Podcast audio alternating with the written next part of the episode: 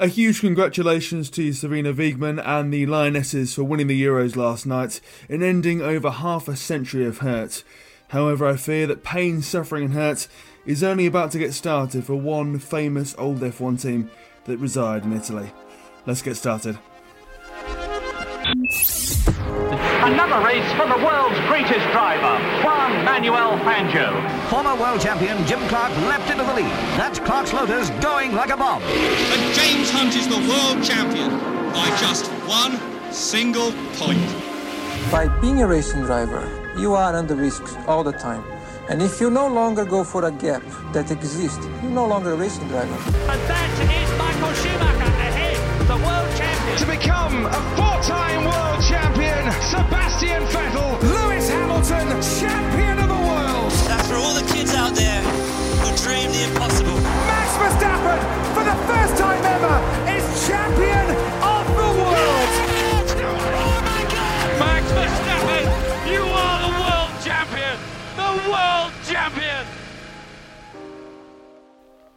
Hello and welcome to episode 23 of F1 in Review, the episode in the hour where we look back at round 13 of the season, the Hungarian Grand Prix. Hello, I'm Tom Claiborne and I'm back, and as ever, I'm joined by Tristan Fancourt and Angus Gallagher, who held the fort so well in the last episode looking back at the French Grand Prix.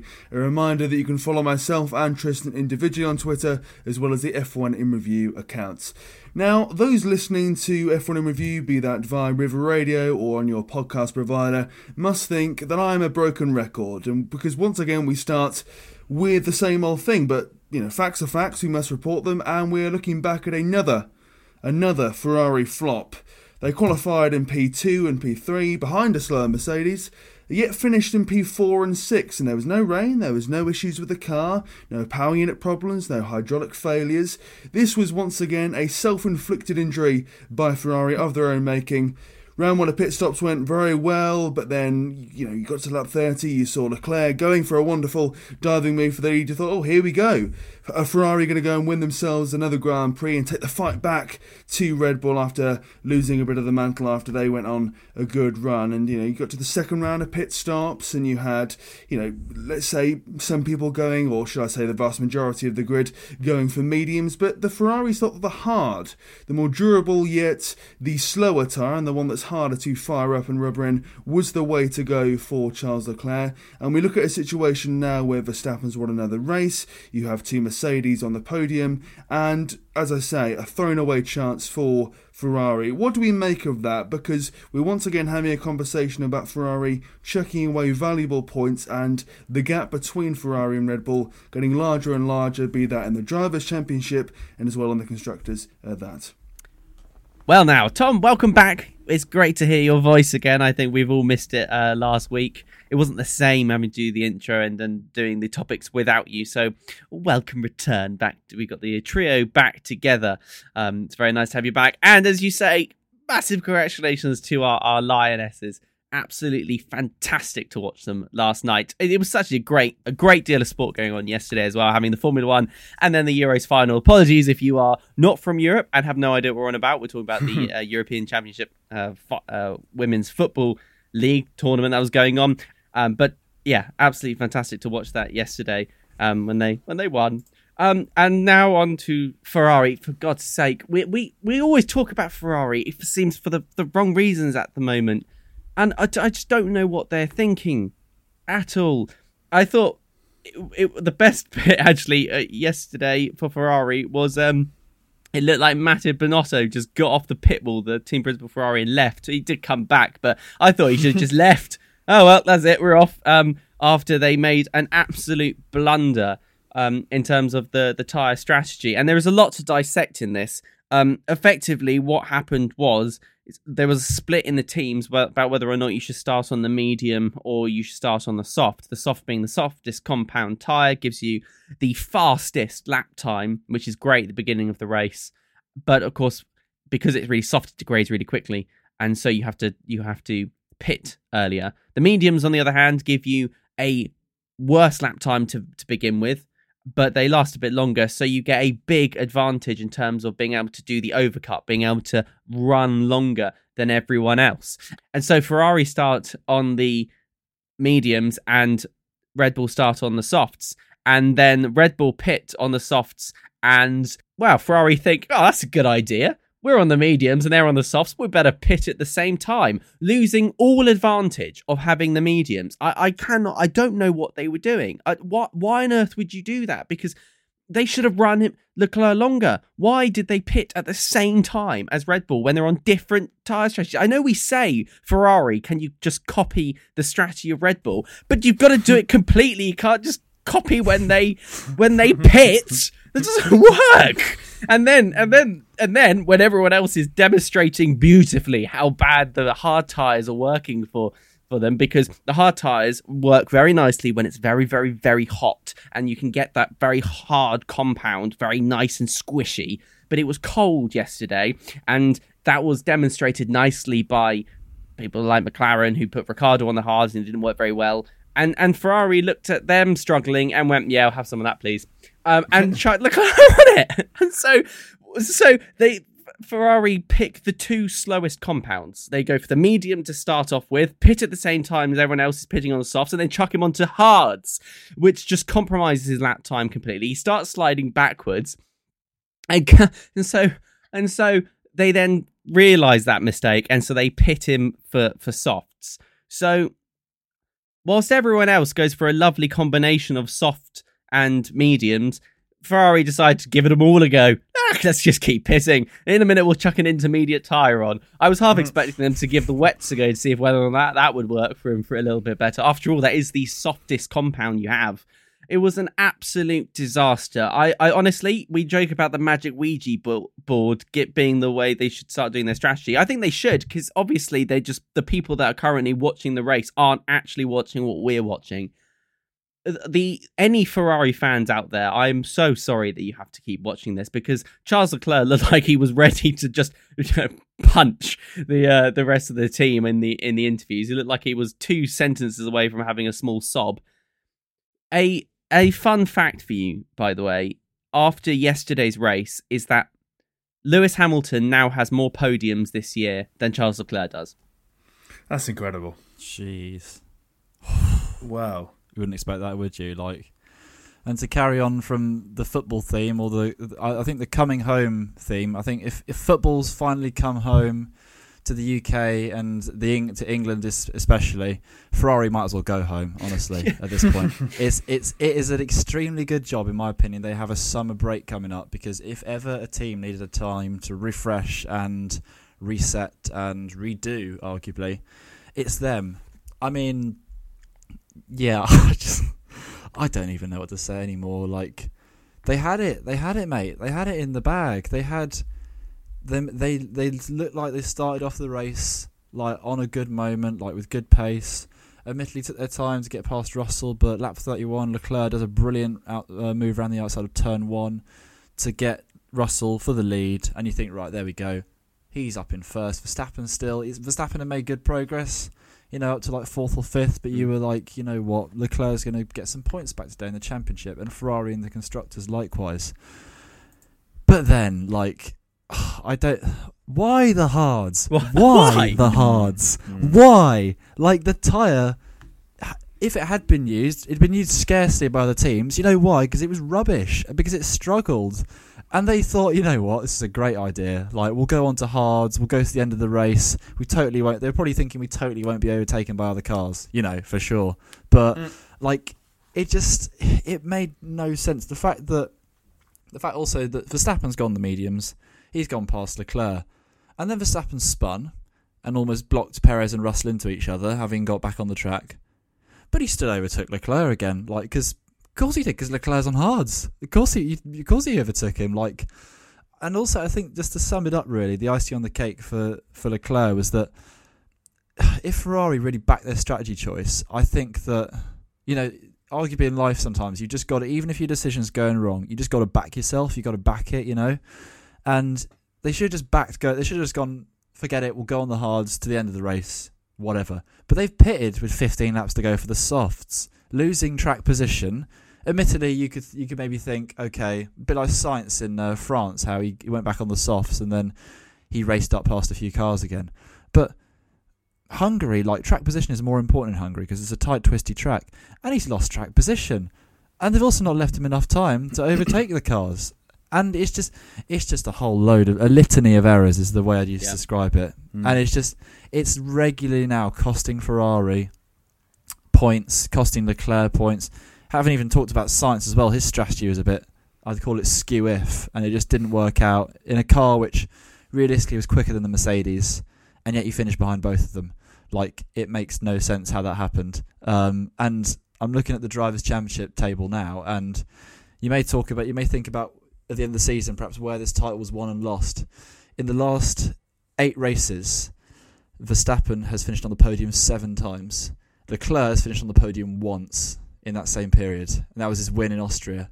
And that's that is down to reliability, and it's down to strategy decisions. Now, on at least two, three, okay, possibly four occasions, costing him, and it's just you- you're you're right, Tristan. That for the first time after the race, the Ferrari drivers looked like they were in a proper mood about it, and like not trying to hide things. You know, Sainz last week was kind of like, you know what, you give us too much. Too much chat in the media. You give us like too much stick. You say that we're rubbish. We actually we're not idiots. We have a clue.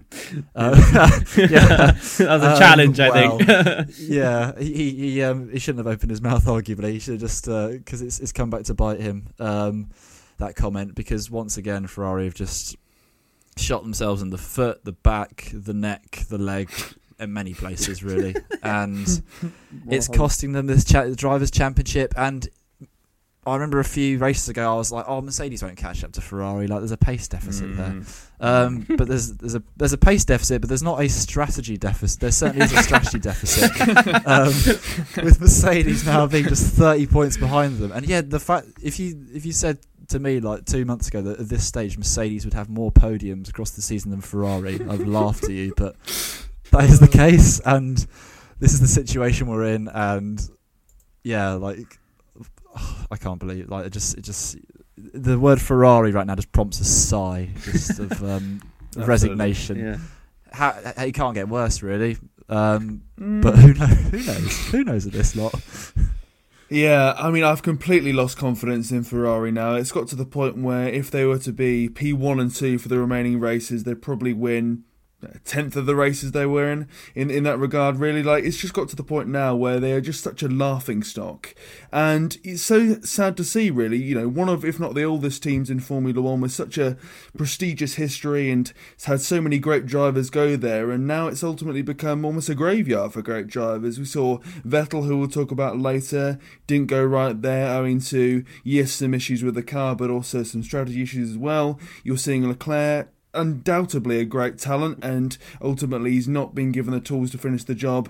Be that from the pit wall and you know the strategy. Sainz is no mug, as we know from his McLaren days. You know these are great drivers that ultimately uh, having their potential zapped away owing to I don't want to go and say intentional errors or intentional mistakes, but looking at some of the litany of them, and when you consider that this is not an isolated incident in terms of a strategy screw up, you think, well, what on earth is going on? Because we had something similar in Monaco, didn't we, where they needlessly pitted um, Leclerc twice and tried to make Sainz do similar. You know, not too dissimilar from uh, Hungary in terms of a track as well. Very tight and twisty. You know, not many chances to overtake. You saw in France, for example, where Sainz was mid-battle, I believe, for a podium position against Perez, and he was told during that battle, "Fancy coming in for a pit?" I mean, this is just ridiculous. It's bordering on unprofessionalism, isn't it? Really.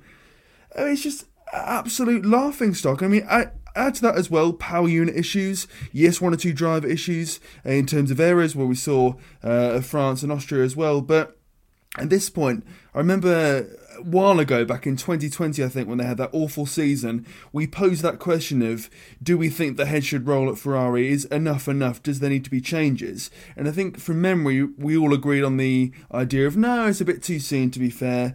You know, they are owed a poor season after the controversy of 2019. Give them some time and they'll put it all back together, type of thing. And looking at the start of this season, as echoed by yours truly, and I think everyone else, they did look like they were going to put it back together and be a serious force in Formula One. I thought. I thought, how on earth have Ferrari not won themselves a championship, be it drivers or constructors, previously when they've got so much money behind them, such great drivers, all this sort of stuff? But now we're seeing why, aren't we? Because in many cases, the personnel is what's wrong. And in my view, if heads don't roll during the summer, if there's not a change in key positions, then you've got to pose the question are Ferrari serious about being world champions in either constructors? Because it doesn't take a genius of Formula One to look at the current picture and go, something's wrong, something seriously wrong. Because if this was the 2020 car or the car from the 80s, which we are told is so awful, you go, oh, well, fair enough then. If strategy was great, we'd still only be fifth at best, sixth, seventh, you know, just getting into the points, fine. But as we say so many times, this is probably one of, one of if not the best uh, Ferrari cars in terms of makeup and packages Yes. we've seen in ages, years, and they are literally throwing it away to a Mercedes car, which is quite unstable, which is quite out of shape, which is undrivable. So an undrivable Mercedes is apparently, as we're led to believe in terms of points trajectory, about to go and overtake Ferrari, which, as we saw in pre-season, was the one to beat. I mean, utterly scandalous if you ask me, and as I say, Ferrari really need to consider what they are. Are they a team that's all about, you know, the commercial side of things, of being in Formula One, having a great presence, having that sort of, you know, image around you? Or are they going to be a serious team about winning, tr- you know, trophies, championships, mm. races even? Because they're at that crossroads now, and I think, you know, for the good of everyone, they've got to actually, I hate to say it, but go down the racing option. I can't believe I'm actually saying it, but they will be good. They need to be ruthless. Something needs to change, but I'm not wholly convinced there will be changes. it's, it's odd because we people have been moaning in Formula One that, that there's not enough strategy anymore because we got th- rid of things like refueling, which is something that used to happen. Imagine if Ferrari had to deal with refueling at the same time as they had to manage what what they were doing with their tires because I don't think they'd even complete a race. Yeah, because those two things have to get, tie in together. You have to be able to fuel your cars enough so that your tires aren't going to run out by the time you don't the time you run out of fuel and things like that. And in addition, right, if you don't know, Pirelli, the manufacturer of the F1 tires, going into a race weekend, they actually publish some strategy ideas for the teams, right? So this weekend um, ones were uh, a quick two stopper, which was softs until lap 16 to 21, and then mediums lap 42 and 47, and then mediums to the end. If you watch the race, that soft, medium, medium strategy was actually quite popular. Or you have a a, a one stopper, which they think will be about as quick, which is mediums to lap 26, then hards till the end. Obviously, hards fell off a cliff, and we knew they weren't going to be very good, so that wasn't very popular. Then there's another, they give you an alternative one stopper, which is softs until lap 21 28, then hards. And then finally, they give you a fourth option, which is like an alternative two stopper, which is mediums till lap 20 25, hards until lap 48, and then softs to the end. Now, within that, teams will then play with it. So um, you might we saw Mercedes do a great job with with um, Hamilton and playing those mediums till very late, and then adding the softs, and he could basically get past everyone. But oddly enough, Ferrari's medium, medium, hard was not featured right anywhere in in in Pirelli's uh, strategy there. And and that should give you some clues as to the popularity and success nature of your strategy, because even Pirelli, right, when they're publishing the data, they publish the data these strategies with the idea that the the tires will get into their optimum running speeds. So even with the notion that these hard tires would be amazing, medium, medium, hard was always going to be slower. That's what they said. They basically said it's never going to be faster. And yes, they get it wrong. But my God, Ferrari, why didn't you compare the two? They, half the job is often done for you by the fact that the teams around you demonstrate successes and failures in in strategies. You can react to the fact that someone's tried the hards to to you know give it a go and see if if they'll perform brilliantly if you're at the front. And Ferrari were at the front. They had all the luxuries. But to be honest, guys, I think it was lost for Ferrari when they pitted Leclerc off the medium tyres at the same time as Red Bull pitted the soft. Because At that point, yeah. they lost the ability to use the softs. And in Formula One, you have to use two different tyre compounds. There's a reason why you can't just do medium, medium. Because as soon as Ferrari did that, they lost their option to get Leclerc onto the softs because they pitted him too early. The softs would have run off a cliff. And so they had to do so. They panicked. Uh, to be honest, they just panicked. They didn't know what to do. But I think Ferrari are going to have to, as you say, Tom, definitely come up with something different and, and you know, try different strategy team. I, I just cannot believe that the, the team that is held with such high regard, such an iconic brand, would allow themselves to be made a, a mockery every weekend, it seems.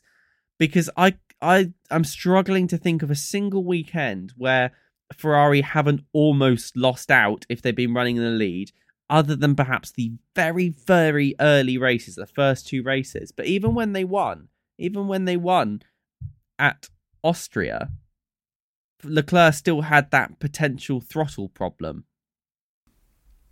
And looking on the other side of the coin, Mercedes doing so well once again at this Grand Prix. The man from King's Lynn, George Russell, put it on pole to start with. Lewis Hamilton was in seventh, but that was kind of owing to DRS issues, according to him and the team. But look at where they finished again.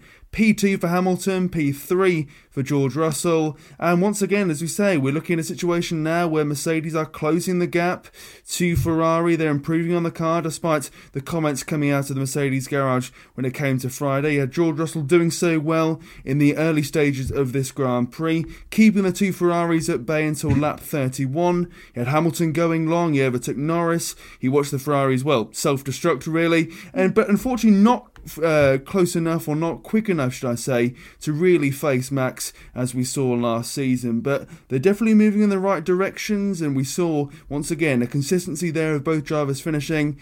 Are we getting to a situation now where we could see Mercedes win a race? Are we getting to that point, or is that still too far? Do you think?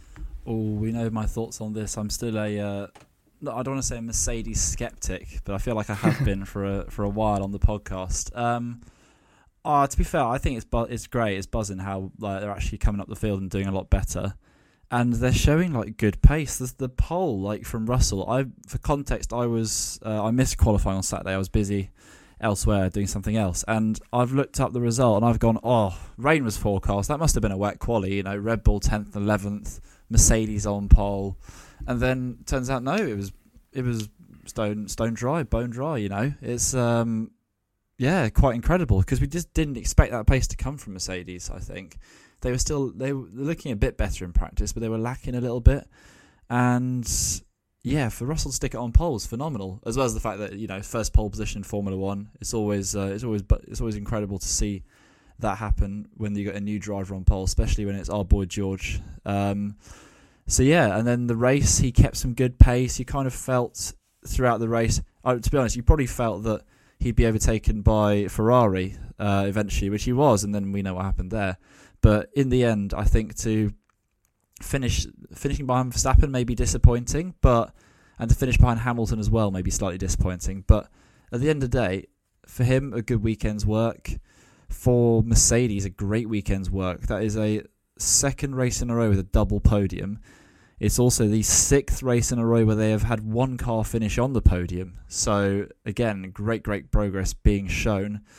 And I am still of the opinion, I'd say, that I don't think they'll catch Ferrari. Ferrari have somehow, surely, surely got to kick into gear at some point. It can't get any worse, surely, even though it can. Wouldn't surprise, it wouldn't surprise me to see. Yeah, it wouldn't surprise me at the same time. But um, I still, I think, I think I'll repeat what I said last week in terms of Mercedes winning a race is a possibility, definitely. And it looks more likely now that it would be like on genuine pace than say a fluky, more upside down race. But I still think their best chance is taking advantage of something in a race where like the top two teams have been sidelined for various factors or, or one another. So whilst there's the progress is there and it's looking promising, I'm still I'm still going to be a Mercedes skeptic. I think I'm still just on the case of you know Red Bull and Ferrari just ahead. Um, and whilst Mercedes, of course, do have two phenomenally talented drivers in Hamilton and Russell, I still think it would take more extenuating circumstances for them to bag a race win. But At the same time, I'll repeat this again: circuits coming up later in the season, like ones with like smoother track surfaces and fast corners where they could excel. Belgium, I think, comes to mind. Uh, somewhere like Sao Paulo, maybe. So there is hope, but and to be honest, one or two race wins by the end of the season is achievable, I think. But I think it still needs to come from like extenuating circumstances. But at the same time, would I be happy if I saw them get a race win? Absolutely, because it's better for Formula One and also two British drivers. It'd be brilliant to see them get on the top step of the podium. To be honest, I think they could win, but it's going to have to be from a, from a weird race. Maybe Leclerc and Max crumple together, and that's how we, we end up having a situation where the, basically the top two individuals are, are taken out, and so then everyone moves up two. And so, for example, if that had happened in Hungary, then Hamilton would have won.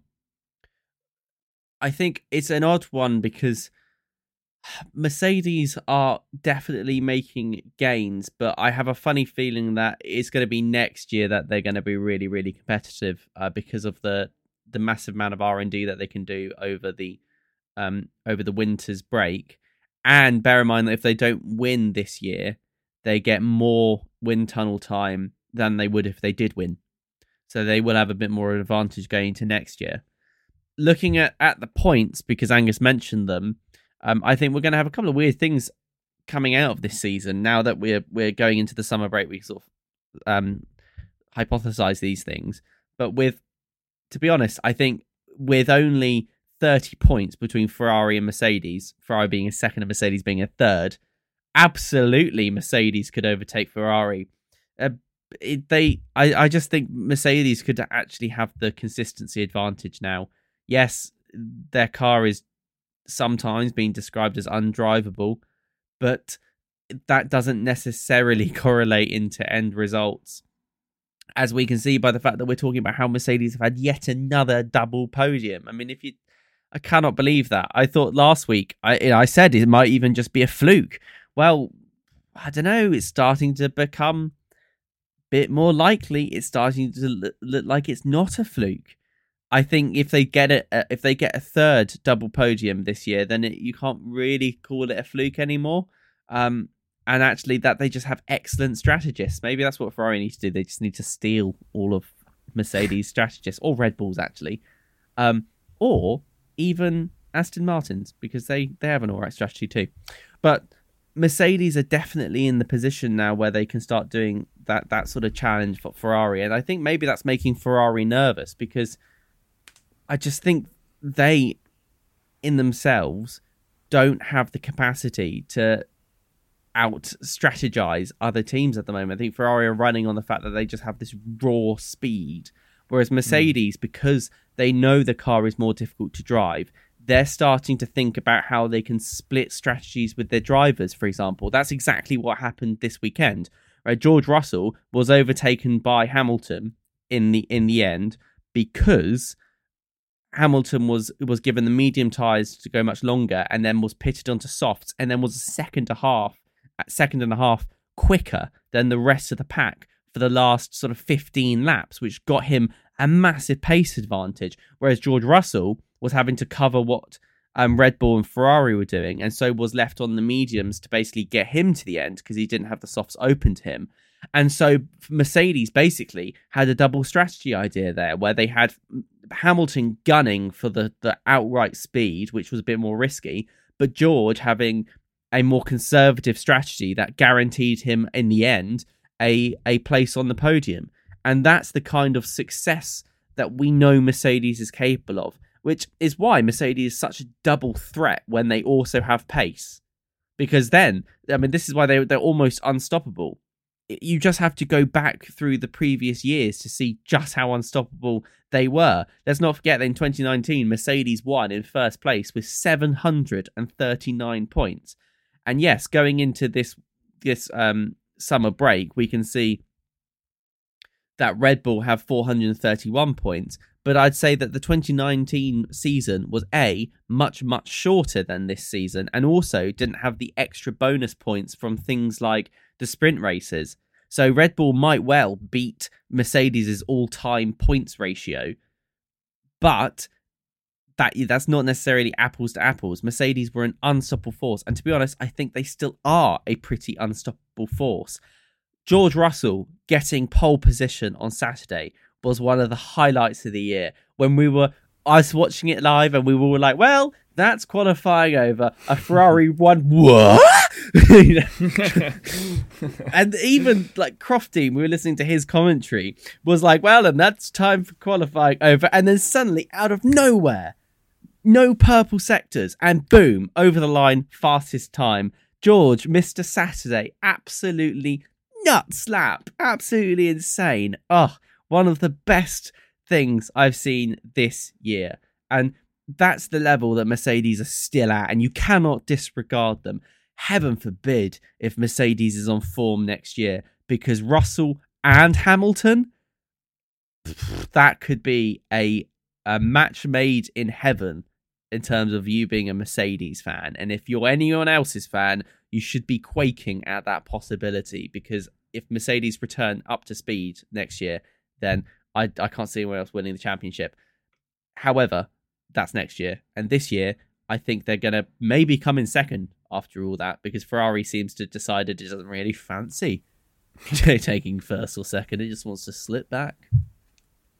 Yeah, absolutely. And credit to Mercedes and to an extent Red Bull as well for the progress they've made so far after what sort of 12, 13 races we've had. At the start of the season, of course, Red Bull had the reliability issues and now seemingly they've been solved. And Mercedes as well, you know, they had their reliability issues when it came to porpoising, they had other issues as well when it came to pure pace, but they seem to have shown that, you know, it doesn't take a whole season, it doesn't take too long for a team to get back up to where they are, roughly speaking, because the idea, as we say now, that Mercedes could have won a race, let's say, in the first five of them, is purely unthinkable, really. Yes, they were getting onto the, the lowest step of the podium and they were getting, you know, fourth and fifth and they were in and around, but as Toto Wolff and how everyone else said, really, they were third by de facto, really, not really by talent. It was because they were there purely because they were better than the midfield pack, but they weren't good enough to get up to the the battle between uh, first and second. So really, as you say there, the improvements they've made and the consistency of their two drivers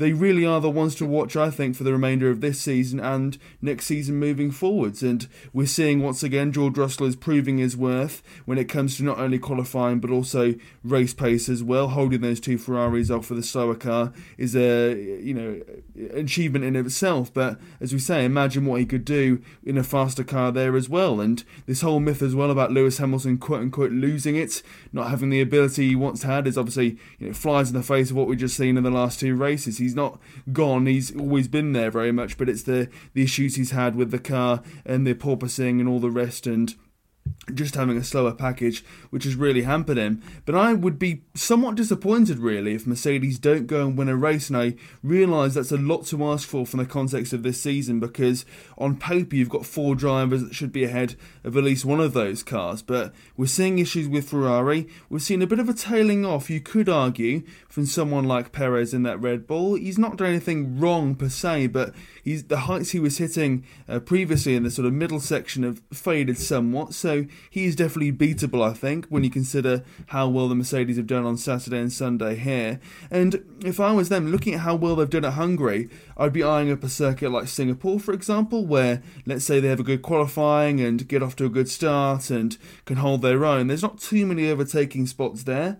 You look at Mexico as well, it's slightly different to Singapore and indeed to Hungary, but once again, that's one where there's not too many overtaking possibilities. So if I was them, I'd be noting those type of circuits onto the respective calendar of Mercedes and going, this could be a scenario where we could grab a race win. And I suppose it's one of those where if you were to look at this season and see Mercedes without a race win, you go, well, it's a bit of a failed season, and you'd be hard pressed to say it isn't a bit of a regression, at least from the, the high standards they were setting.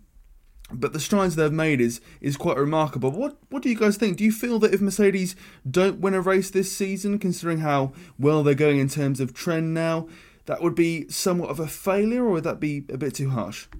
I don't think necessarily it would be an outright failure, uh, because the the thing is, we are speaking from a, a completely new perspective. Um, because we've seen some success in terms of like second now they've had um, twice as second and third, double podium. I don't think it would be a failure. I think it would just be a natural finishing point for their arc this this year because they've come a long, long way from qualifying in tenth and eighth place in the first races, and now getting onto the podium, having to deal with the porpoising issues without any wind tunnel, um, extra wind tunnel time, and within a budget cap as well.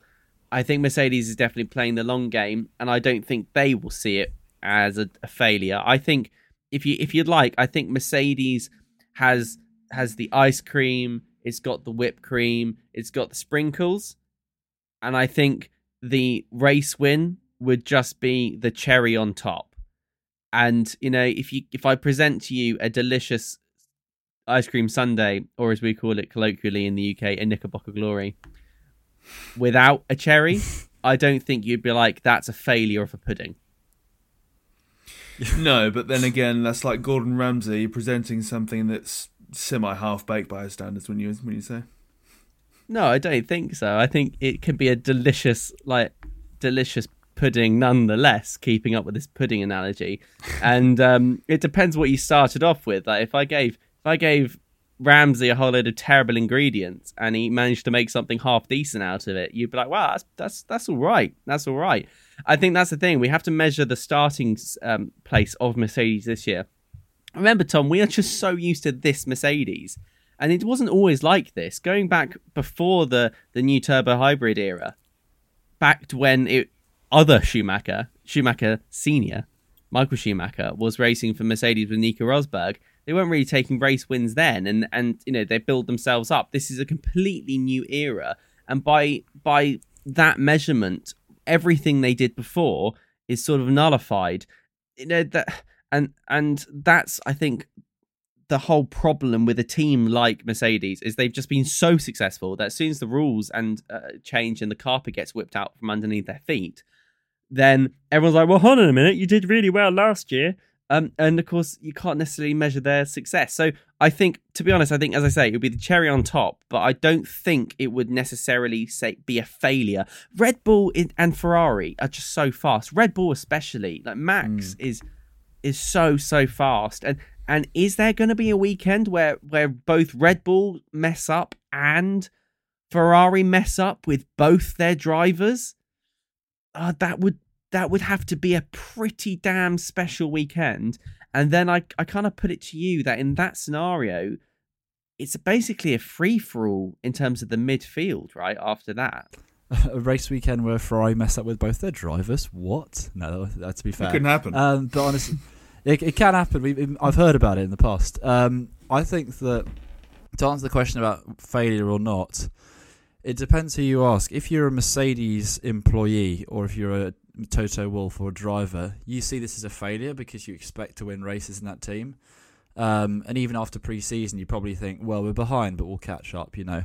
Um, but based on the start they had, and based on things like they were way, they've been way off it at points this season. Yeah, they've they've actually had the two things you can give them credit for is that one, they've been there in the right place at the right time, and two, they've been bulletproof when it comes to reliability. The only retirement they've had all season has been Russell's crash on the first lap of Silverstone.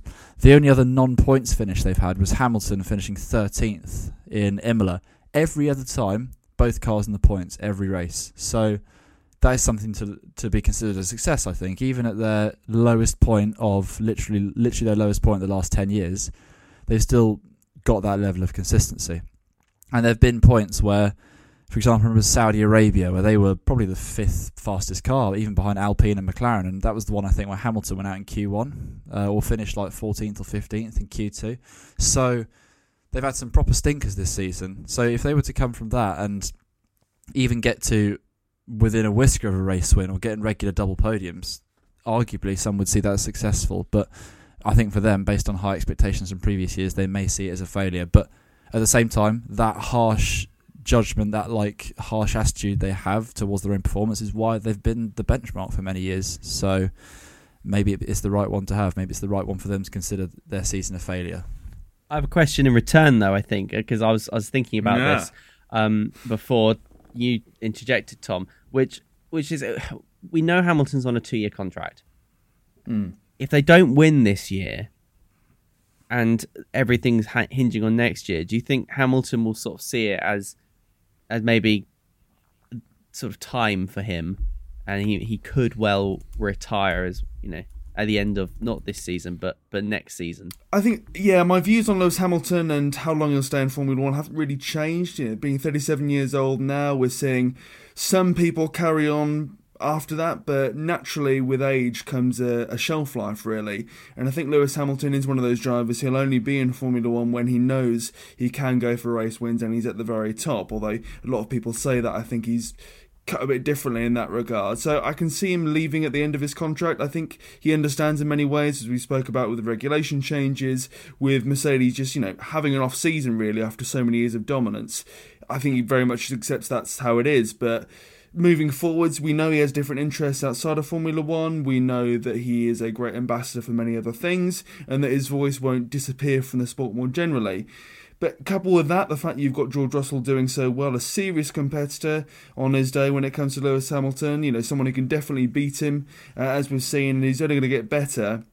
I think that is a real shock to the system because, as we say, Hamilton has previously gone up against one other person, but now you've got George Russell, you've got Leclerc, if everything goes right with Ferrari, you've got Verstappen, you've got Norris. There's so many young drivers that are building up to their climax and to the peak of their powers. And I think Hamilton's no fool insofar that he's not going to stick around in Formula One because he finds it, you know, as a hobby or just enjoys it in that regard. He wants to be there to win, and I think the window for him doing that is closing. Next season could be very good. He could get that world championship, but once again, the whole landscape, the whole dynamic about which he'll be fighting that world championship in versus, let's say, 2020 and 21 when it was Hamilton and Bottas but moving forwards, if Mercedes are, let's say, the top of the pile or competing for that, it will be Hamilton and Russell going for that championship, not just Hamilton going for it. So that changes the dynamic, I think, there, and that's discounting as well other teams not being at the races and regressing from their current standpoint. I don't see Red Bull, for example, getting any worse. Surely Ferrari can only get better as well. And then you've got the midfield teams like McLaren, for example, which have a lot of cash behind them, and Alfa Romeo seemingly as well with Bottas and the money from Guan Yu Zhou and the talent there as well. So it's a very competitive field moving forwards, and I don't think Lewis Hamilton is going to be one of those drivers where he's happy to sit in the midfield. But I could be proved wrong. We're seeing with other drivers, which we'll, be, which we'll speak about a bit later, they're going on to 40 plus. So it's not impossible, just unlikely, I feel. What did you think about Mercedes not employing team orders during the race when Hamilton was behind Russell fighting for, for second. I think many of us, me included, were expecting to hear the engineer go on to Russell and be like, uh, We're not fighting Hamilton behind. We'll let him go. Hmm. and of course, that didn't happen. Hmm. Do you, what do you think that tells us about Mercedes this year? Well, I think the context is key there because you had the Ferraris imploding in one regard. You had Verstappen impossible to catch with the pace that he had and, and the gap there. And you saw as well that Perez wasn't, you know, too much of a concern there. So I think it's one of those context is key because it wasn't a do or die situation. They did have a bit of freedom, a bit of latitude, really, to allow the two to fight. But I think you know, going on from the the previous point for myself, there it feeds into the whole new dynamic of Mercedes. It's no longer the Hamilton show. They can no longer treat George Russell as they did Valtteri Bottas, with him being a good wingman, because George Russell is the future, be it now or being moving forward. So I think it was good they let them fight, but I think we shouldn't be fooled that this is going to be an equal Mercedes garage where there is no team orders. I think the cars just fell right really for them to allow the drivers to fight in some regard and to give the the face at least that it's it's equal. But um, when it comes to a crunch time, when it comes to them at the front, you could see something rather different happening in regards to both the team orders and also um, how the drivers race really. The four time world champion and current Aston Martin driver Sebastian Vettel has announced he'll be retiring from Formula One at the end of the season when his contract runs out. He leaves the sport aged 35, the third or joint third most successful F1 driver of all time if you're judging it by Drivers' Championships. He's level with Alain Prost there. And I think it was no surprise to those in Formula One, fans of it, maybe to his own garage, that the German would depart with immediate effect from the sport. There was a lot of negative noises coming out from him, most recently about F1 stewarding, how the sport handles discrimination, about the impact the sport has on climate change and the environment, as well as his team's own performances, really, which have, let's be fair, been underwhelming at best. But, you know, regardless of the facts as they are, it's undeniably a sad state of affairs to see him go. At the younger age of 35 when you consider that those are uh, the drivers are going on to in some cases 40 40 plus but it's sad to see him go nonetheless. The talent the personality and everything that comes with him. But what are our thoughts on Sebastian Vettel leaving Formula 1 come the end of this season after Abu Dhabi?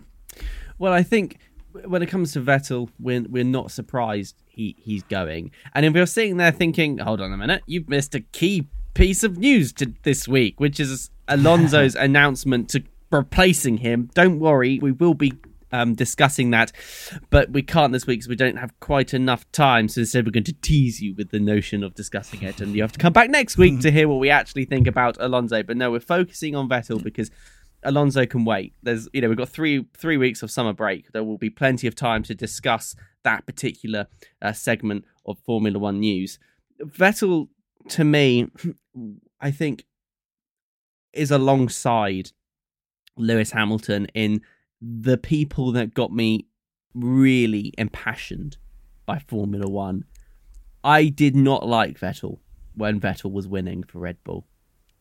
He had mm. to me an arrogance, and I wanted Lewis Hamilton to win, and uh, and you know there was that fun, healthy rivalry within the sport, and it, it, to be honest, that I know I, I, that was a real opening of passion. I think for for motorsport um, and Formula One, and Vettel's redemption arc throughout his entire career is has been fabulous to watch and pleasures to talk about. Actually, I think he I think as an individual has grown a lot um, in the last few years, especially as his success has been reducing. Which I don't know if there's a correlation there, um, but I think when we thought about Vettel going to Ferrari um, and his potential for wins in 2019, and of course that didn't really happen.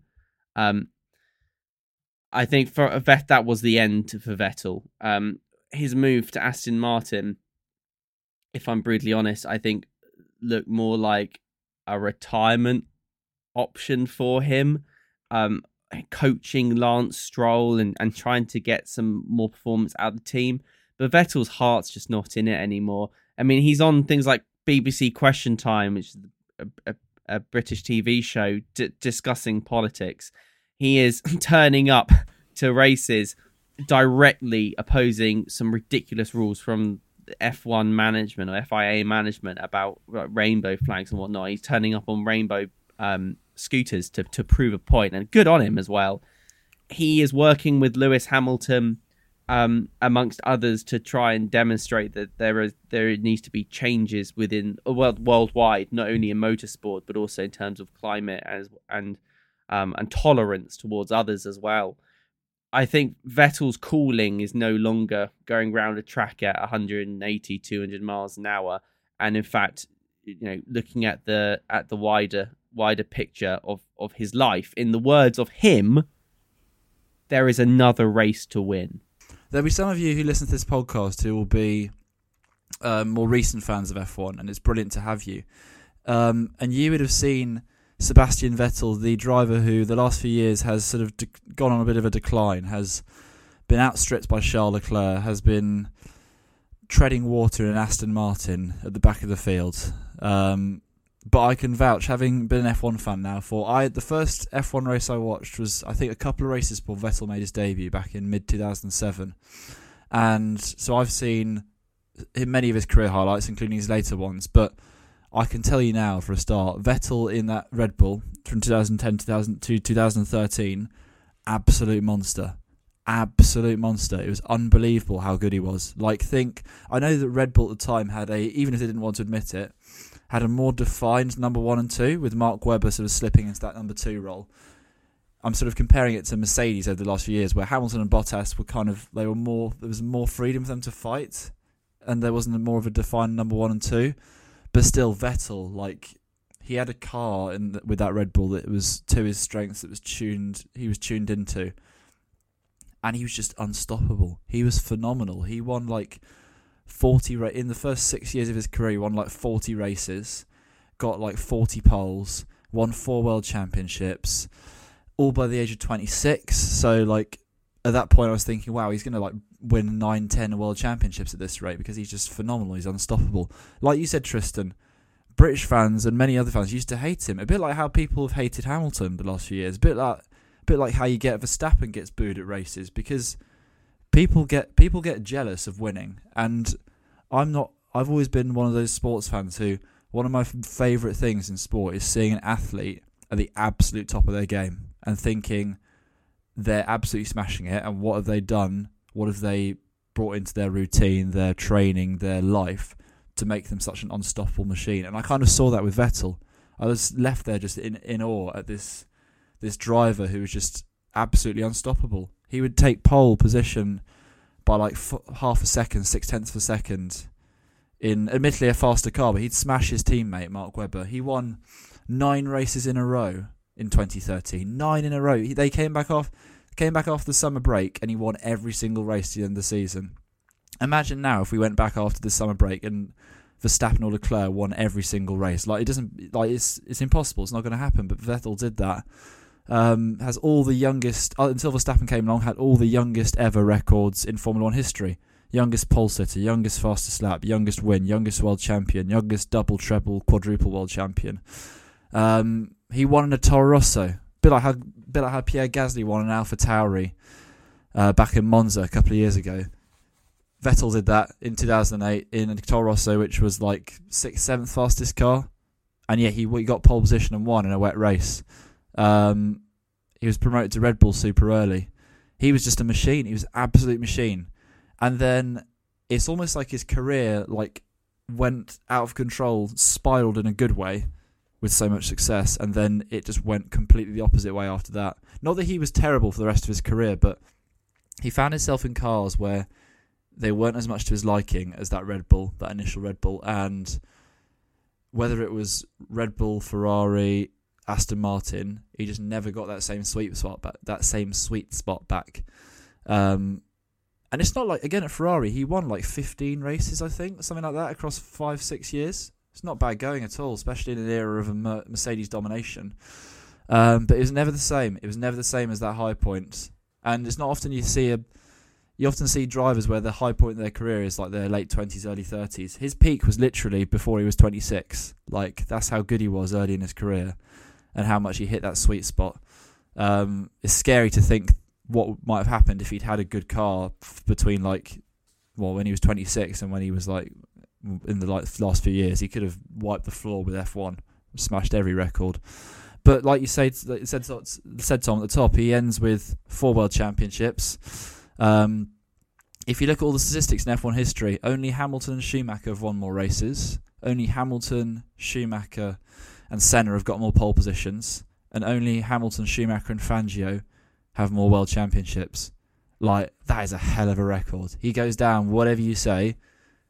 I, I get, I completely get it. If you were to say, oh, he's not one of the absolute greatest because he had like a had like a fall from grace and he had some tough periods, but he's undoubtedly one of the best of all time just for like his ability, his that period in the Red Bull was just incredible, and like, and we, and that's just that's just the F1 side. I'm sure one of you guys could go on and talk about all the the stuff he does, all the great stuff he does off track as well now, with all his support of taking the knee and LGBT rights and stepping up that way, um, which has gained him so many followers from a new, from a, a, a modern, a younger generation. So yeah, his impact on the sport quite incredible, really. If you sum it up.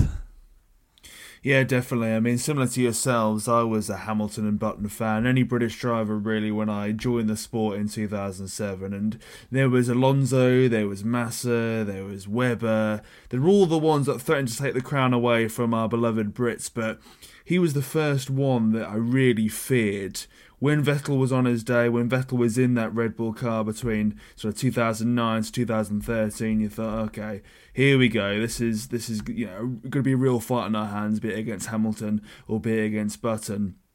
And his talent is undoubtable, really.